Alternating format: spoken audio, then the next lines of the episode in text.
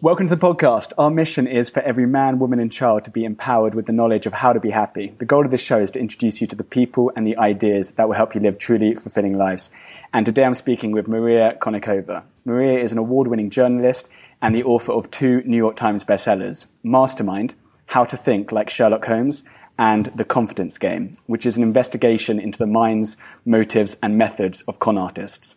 Her latest book, The Biggest Bluff, is a journey into the world of high stakes poker. It's an exploration of the role that luck plays in our lives and what it truly means to take control of our own destinies.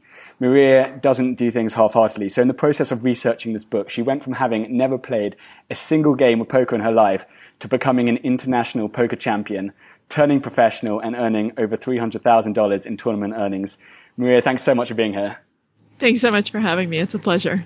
I was just saying before we click record, this is um, it was an app. I, I, I, I don't normally like just come straight out and just say how much I adore people's books, but I, I really, really loved it. It was, it was so much fun, and um, I was, I, I wasn't expecting to know, I wasn't expecting to learn so much about life and human nature in a book about poker, but I, th- I think you very clearly say it, it's a, it's a poker book, but it's so much more. It's not a, it's not a book about poker. It is a book about decision making, how we deal with chance. Yeah, it's great. So thank you for being on the show. Well, thank you so much. That really means a lot. I mean, that's that's why writers write, right? To to get positive responses, to get responses, um, and the fact that you read the book, that you got something out of it. Um, that's all the motivation that we need to keep going.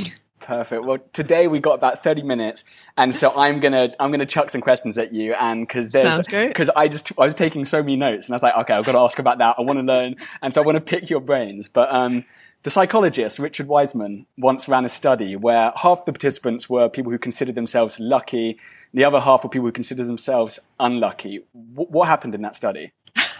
It's such a fun study. He he's a master at creating studies that you read and you just they make you smile, um, but they also teach you something very important. And then in this particular study, he had people. The assignment was to count the number of photographs in a newspaper and to report back. And the unlucky people took multiple minutes, whereas the so called lucky people um, took a matter of seconds. And the difference between them was on the third page, when you turn the page of the newspaper, um, the lucky ones had noticed that in big letters it said stop counting and it told you how many photographs there were going to be in this newspaper. And the so called unlucky people just didn't see that because it wasn't a picture, it was text. So they just kept right on going.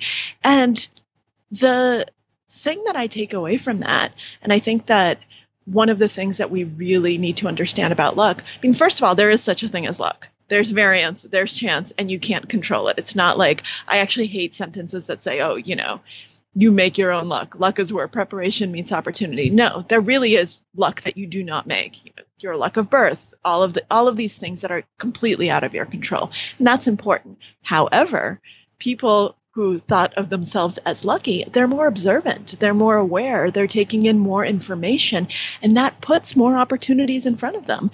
And so, whereas the self described unlucky just missed this, the lucky ones saw it. And this happens over and over. I mean, Wiseman did another study with money on the ground, and lucky people noticed it, unlucky people didn't. Um, there are lots of things like that because part of the mindset that you need to cultivate if you want to do well is one of openness, one of observation, one where you're really aware and present and taking in information from the environment.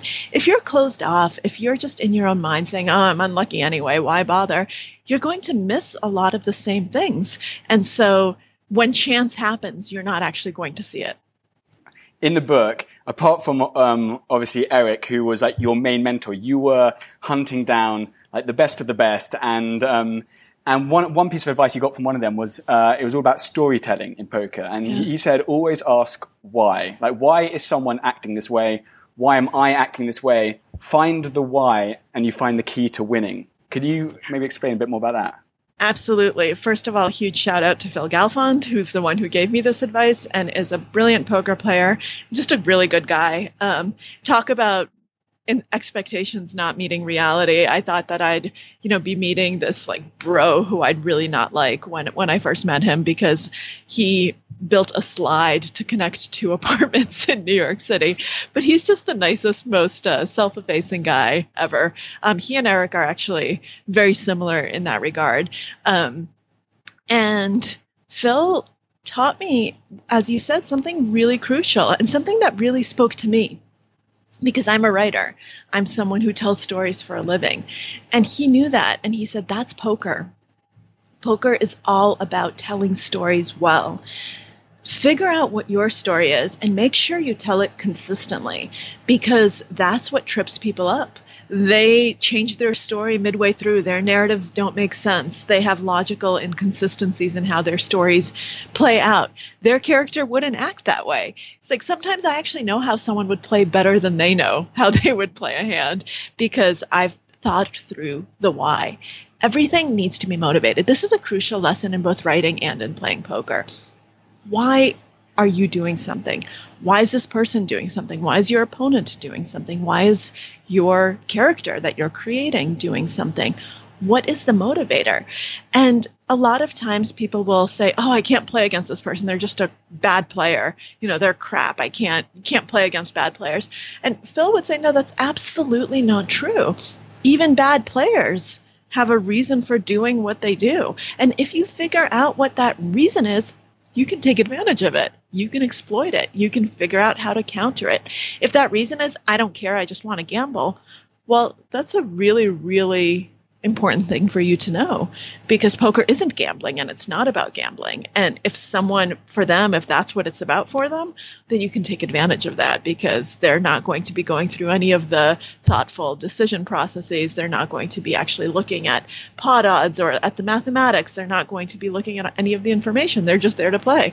And that's a crucial bit of information that you can then take advantage of and on and on and on. Figure out the why and you're well on your way to figuring out the person and figuring out how to play with them, both at the poker table and in any sort of interaction in real life.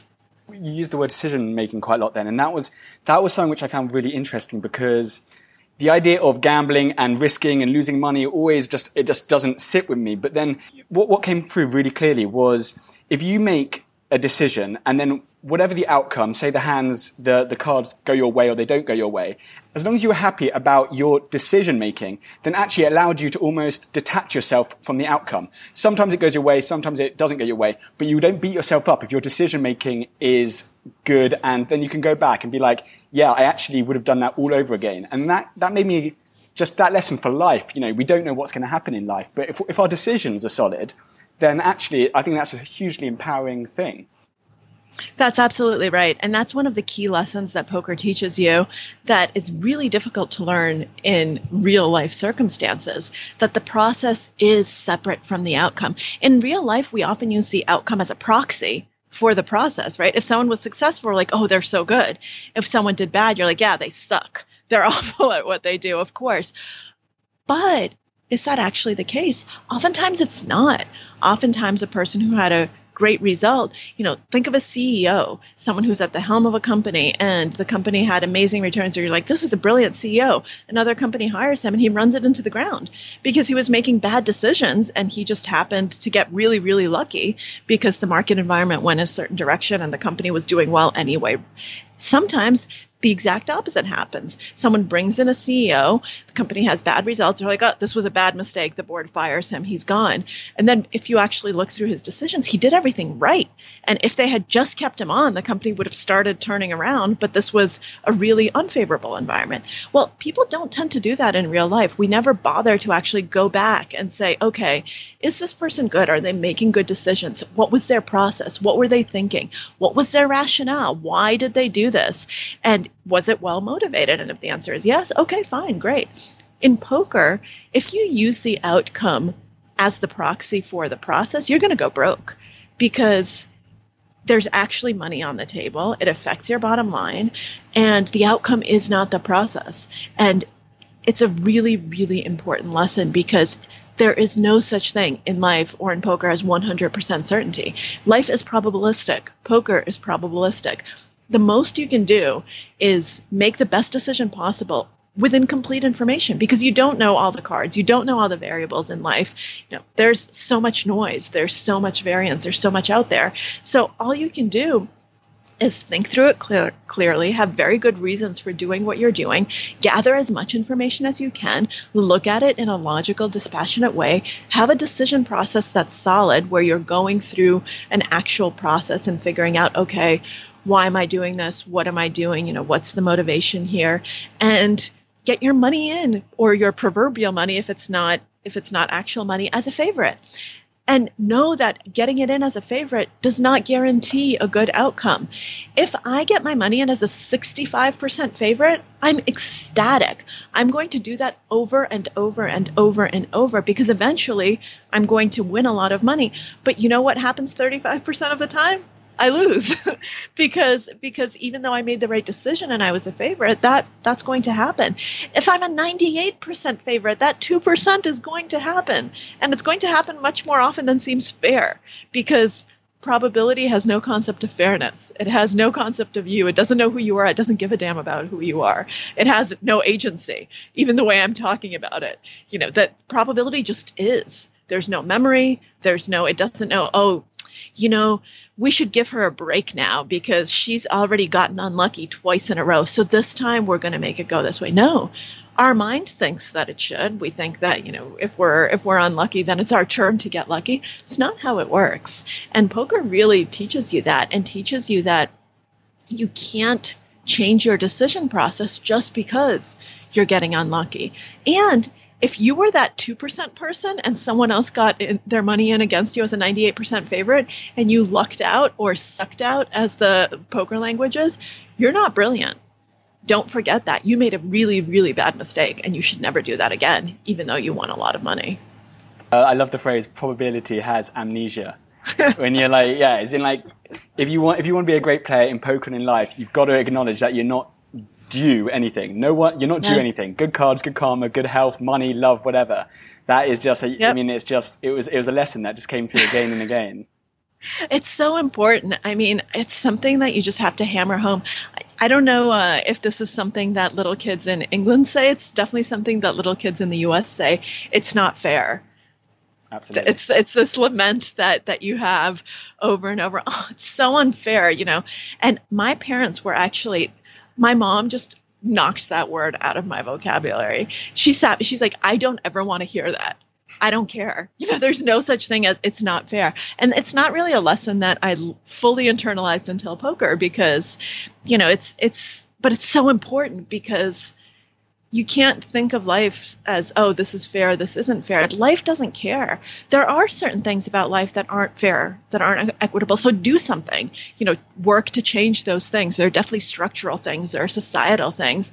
We don't play on an even playing field. Poker is a bubble because in poker it's actually as much of a meritocracy as anything where anyone can play and if you're good you can actually work your way up that's not true of anything in life mm-hmm. um, and I think we need to acknowledge that and say, yeah, sure, um, certain things aren't fair, but those are structural things that we actually need to work to do something about. But you can't lament it and instead just act and figure it out. But if it's a bad outcome, if it's something that happened to you and you made all the right decisions and you did all of the other stuff, then just shut up you know there's there's no no reason to say oh it's not fair poor me instead of saying poor me, say, okay, what just happened? Why did it happen? Did I make the right decision? If so, keep going. If not, how do I improve? What do I do? How do I keep going? And what I think is really important and um, I, I think something that hopefully comes through in the book is that poker really does teach you kind of a, a, a, much more stoic mindset, which is which is very very powerful for life. Which is focus on the things that you can control. Focus on the things that are actually in your power to change and work on that. And the rest of the stuff, that's not up to you. So just let go and be okay with that. You can control, but you can control so much. It's actually a very empowering way of looking at things. Some people are like, "Oh, well, that's so depressing," you know. What? Well, if if stuff just happens, then I might as well not try and not make any decisions. No, just the opposite. Claim agency wherever you can because there are a lot of things that you actually can do. You can control your actions, your reactions, your emotions, the way you process things, your mental settings, your mindset. All of those things are within you to control. And that's a lot. Mm. This ties in with the like the language that we use becomes our mental habits. And exactly. so our, our mental habits determine how we learn, how we grow, what we become. Yes, absolutely. Um, and I think that we shouldn't underestimate how important framing is.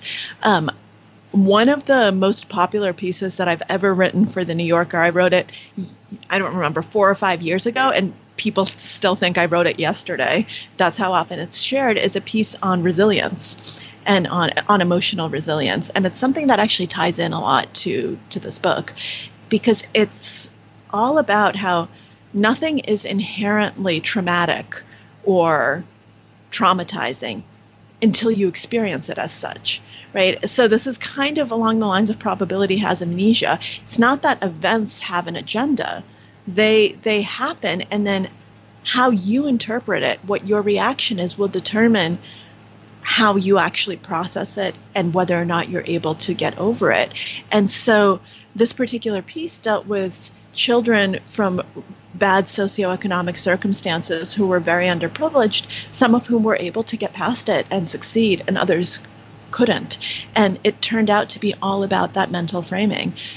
How do they see themselves? How do they see the world? Do they see things as happening to them? Which is an external locus of control, as I talk about in the book? Or do they see themselves as masters of their fate, people who can actually do stuff, who can, okay, something bad happened, but I, I have agency. I can actually do something about this. I can control how I react. I couldn't control that event, and it's terrible that it happened, but I can control what I do next. I can control what happens next. I can control my path forward. So that's an internal locus, and that's very powerful.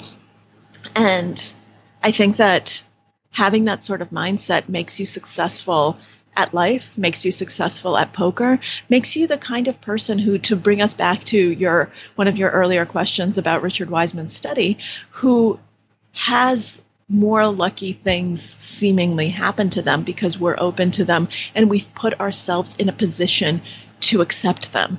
If you're too busy feeling sorry for yourself and saying, you know, nothing good ever happens to me. Um, I'm always, you know, I'm always the unlucky one, of course. If you're the Eeyore in the situation, you're going to miss the fact that your tail is hanging on the um, on the tree right in front of you and is Owl's new doorbell.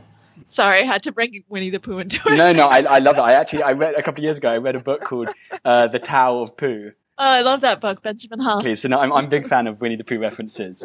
Um, it was interesting talking about like complaining about when things don't go your way. I think one bit of the uh, the tough love that you got early on from um, so for anyone who doesn't know, um, Erik um, Seidel, Seidel, Seidel is Seidel. Seidel um, is one of the most successful poker players of all time, tens of millions in career earnings, and um, Erik became Maria's uh, mentor, coach, and I think like what you you were just like lost like a big hand and you were like beating yourself up and you go and you go to Erik and you're about to tell him all about this hand because you're hoping for him to give you a pat on the back and let's talk it through.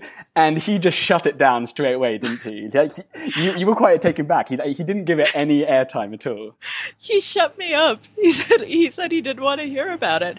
My jaw just kind of dropped and he said, do you have a question about how you played it? And I was like, well, I guess not. You know, I mean, it, I, you know, I had, and he's like, then I don't want to hear it. He just said that, just flat out. And he's such a nice guy. I mean, he never shuts me up. And he just like, he was just like, done. And he saw, he must have seen my face and he explained it to me. He said, you know, there's always going to be someone at the poker table talking to you about how their aces got cracked. Um, and for people who don't play poker, aces are your best starting hand possible. And when they get cracked, that means they don't win. And that happens all the time because you know what? It's supposed to happen all the time. Best starting hand does not mean you're guaranteed to win. He said, don't be that person telling a bad beat story. And what a bad beat is, is when you make the right decision, you get your money in as a favorite and you lose because that bad part of variance, right? The, the part that's against you happens. And as long as you made the right decision, it shouldn't matter. That's outcome focused, right? The bad beat is outcome focused. And if you're not getting that beat, that means you're not playing well because you're not getting you're not getting your money in as a favorite. You're not being aggressive enough. You're not actually taking those spots. That means you're folding too much. So bad if bad beats are happening to you, that's actually good. That that's a good sign. And he said, you know, telling a bad beat to someone is like taking your trash and dumping it on someone else's lawn.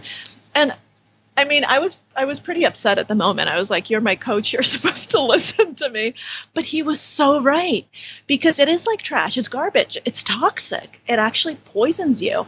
First, if you tell it to other people, it poisons the atmosphere. No one wants to hear your bad beat story. Let me just say that over and over and over. No one wants to hear it. It's just unpleasant and everyone nods and says uh-huh but they they don't want to hear it. I mean do you like do you have a lot of friends who just all they do is complain to you and do they stay friends for a long time? I hope not because that that's a lot of very negative energy out there. And he just he really taught me that it's not just toxic to others but it's toxic to you because you're focusing on the wrong thing. You're letting your mind just be filled with these things that don't matter because the outcome does not matter. So rather than think through other things, important things, okay, how do I improve my decision process? How do I how do I actually think through hands where I had questions, where there were interesting decision nodes, where there were interesting things to consider? Instead of all of that, my mind is just ruminating over something over which I had no control, the outcome of a hand. And he actually told me that he never wants he made a deal with me that he never wants to know how a hand ended. He does not care if i won or lost. He cares about how i played. He doesn't want to know what the final outcome was unless it's important. So if we're talking about a player against whom we're going to be playing for a long time then it's suddenly important what cards they had because it teaches us something about them. It's information and information is power. You want information but if that's not the case, if this is just some random player, the outcome does not matter. And I found myself over time really not just agreeing with him, but seeing that that approach made a huge difference in my mindset, in my play, in my life, in the way I was feeling because I just don't remember bad beats anymore, literally. Like, I don't remember how I busted out of a tournament unless it was a really, really interesting hand where I had to make difficult decisions. And the same is true in life. You know, I've really, it, it was a very liberating shift in how to look at the world. As long as you're doing everything right, just the rest is noise and it's not worth your energy. Take your energy because it's precious. It's a precious resource and actually use it for something important.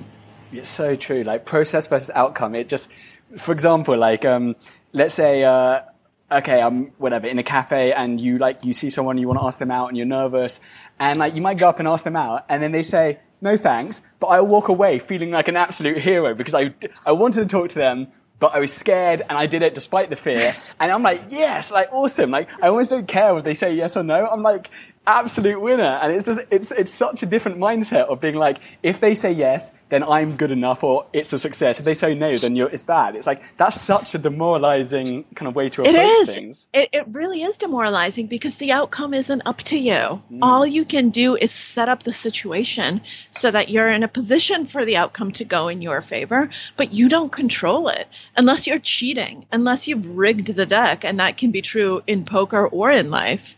So unless you're cheating and you've actually rigged the outcome, then you don't know. It's probabilistic. It's uncertain. You have no idea what's going to happen.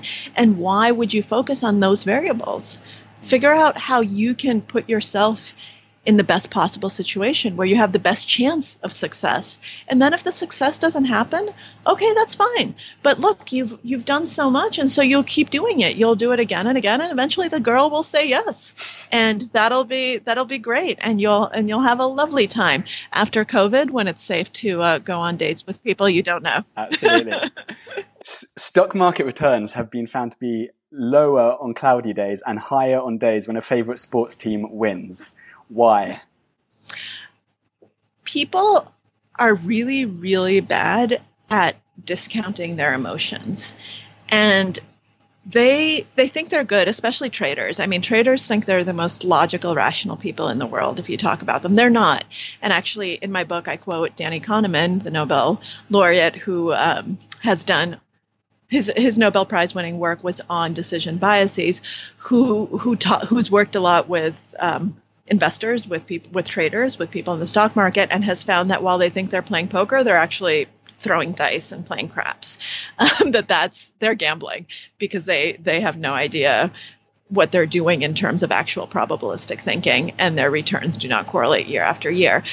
If you talk to them, they're, they're going to say that that's total BS and that's not true moving on but this is this is crucial though because because of your question one of the main reasons why that's the case is that they let in, incidental emotions, their mood, how they're feeling, affect decisions. And this is true of most people. It's a it's a very human way of being. And this is a phenomenon that's called mood as information. So you take your mood, you take how you're feeling, and you actually input it into whatever decision you're making, even if it has nothing to do with it, even if it's something that's just totally beside the point. One of the studies that was kind of the seminal study that that showed this um, was done by two psychologists, Norbert and Schwarz, um, and they called people up in different area codes, and they they did a lot of work to figure out exactly what the weather was at any given point um, when they called the different people.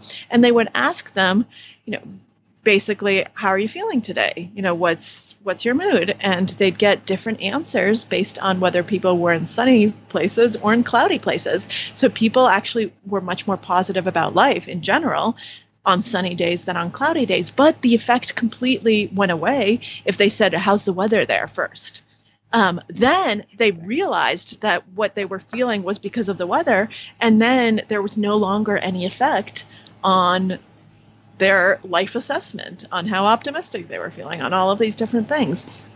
And so, what what they realized was that people were using something incidental, and when they weren't paying attention to it, when they didn't realize it, they'd actually use it in judgments that had nothing to do with that incidental thing.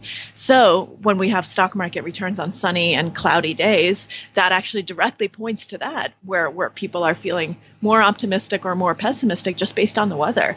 And with sports teams, it's the exact same thing. If your favorite sports teams wins, and this happened all over the world, um, South America, Europe, um, different sports teams matter to different places, but all of a sudden markets would go up because it was such a great thing. And if the sports team lost, markets would go down. This is completely irrational, but people are really, really bad at discounting emotions. One of the things you have to learn as a poker player is how to self assess, how to realize when you're on tilt, which is a wonderful yeah. term for when you let emotions into your decision process, and then how to let go of those emotions. Back to Stoicism, how to actually acknowledge them, say, hey, emotions, okay, you're here.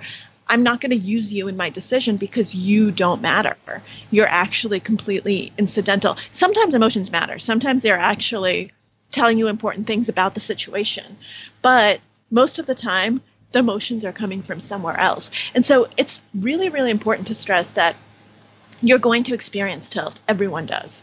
Everyone is going to have emotions bubble up because we're human and that's what happens to humans. And so it's not, I'm not saying don't experience emotions. It's self awareness. It's actually knowing to look at yourself and figure out okay what emotions am i experiencing? Why? Where is it coming from? And to have a mental way of then putting them aside. And in the book and in um, you know in life there are lots of tactics for how to do this for how to cool your emotions how to actually say okay emotions you know let's let's get you out of here. So it's not like it's not willpower. There are actual ways that you can that you can work on this um, and that you can talk yourself through it. But the most important thing is realizing that it happens. Otherwise, you're going to be that person who you know likes the stock better because your sports team won, or who uh, suddenly makes a hugely risky play that you shouldn't be making because you're pissed off at this guy um, because you know he he did something that you didn't like and you think he's bullying you. I've done that. Now I know that you've got like you you've got uh, to head off in like five minutes, so I'm going to squeeze a couple of non-speed round questions into a speed round. Um, okay. In a medically documented case, a man was given three months to live after a diagnosis of metastatic cancer. What what happened next? Um, he died um, because of something The called. end. yeah, Hey, next question. round. You said speed round. I'm joking. I loved it. he died because of something, but not because he had metastatic cancer. So he did die within three months. And they did an autopsy and they found out that he had been misdiagnosed. He did have cancer, but it was actually not malignant. It was completely benign and it could not have possibly killed him. So he killed himself. His mind killed him. And this shows what a powerful connection there is between mind and body. So there's everyone knows about the placebo effect where thinking something works makes it work, which is wonderful. I love the placebo effect. People get really mad at me when I'm like, "Oh, that's just a placebo." Placebos are great. If it's working, amazing. But there's also a nocebo effect. You can do the exact same thing and actually harm yourself and have your body react poorly because you believe in something bad. So there are cases of people dying because they've been cursed by witch doctors or recovering because the curse has been reversed and and on and on and I talk through a lot of these things um, in the book because our beliefs matter. What we actually think matters. Yeah, it was so interesting because you said like the other example you gave was that there's a man he was taking part in a drug trial for depression. He decided he wanted to end his life. He decided to overdose on antidepressants. His he went to emergency room. All of his vitals were completely just shot to shit. And then he found out that actually, out of the two groups, he was the one just having the sugar pill. And then immediately he like recovered. Yeah, and people thought he was going to die uh, because his vitals were so bad. But once they realized that he was taking the placebo and told him, he made a full recovery. So, once again, mind so powerful. Do not underestimate your mind. That's why I'm so against superstitions because they uh, they put control into another object and don't underestimate the bad effects that that can have on you. Yeah, it was interesting because Carl Sagan said that superstitions may be comforting for a while, but because they avoid rather than confront the world, they are doomed. I loved that. Yep. Thank you. Thank you. I love those quotes. Those come from, those are actually unpublished. Um, a friend of mine who had access to some of his journals um, gave them to me. Um, so I was very lucky to be able to use them. But I love those reflections. Maria, I'm going to let you go, but uh, I also there's, there were so many things I could have talked to you about. The Dunning-Kruger effect. the less you know about a topic, the more you think you know. Uh, which I just yeah I just found just that that's a whole topic. That's a whole conversation in itself. but um, For sure, for sure. And for me as well.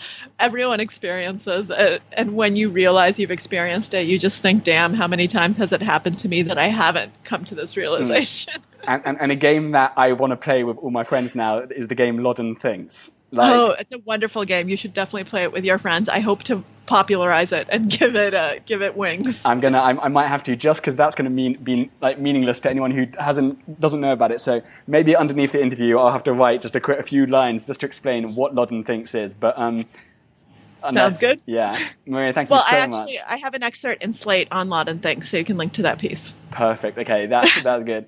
Thank you so much. I could have this could have gone on for hours. There's so many Thank things I could have talked to you about. Um, I really appreciate you coming on here today and speaking with us, and it's been fascinating. Thank you. Thank you so much for having me. It's been a pleasure. Happiness.info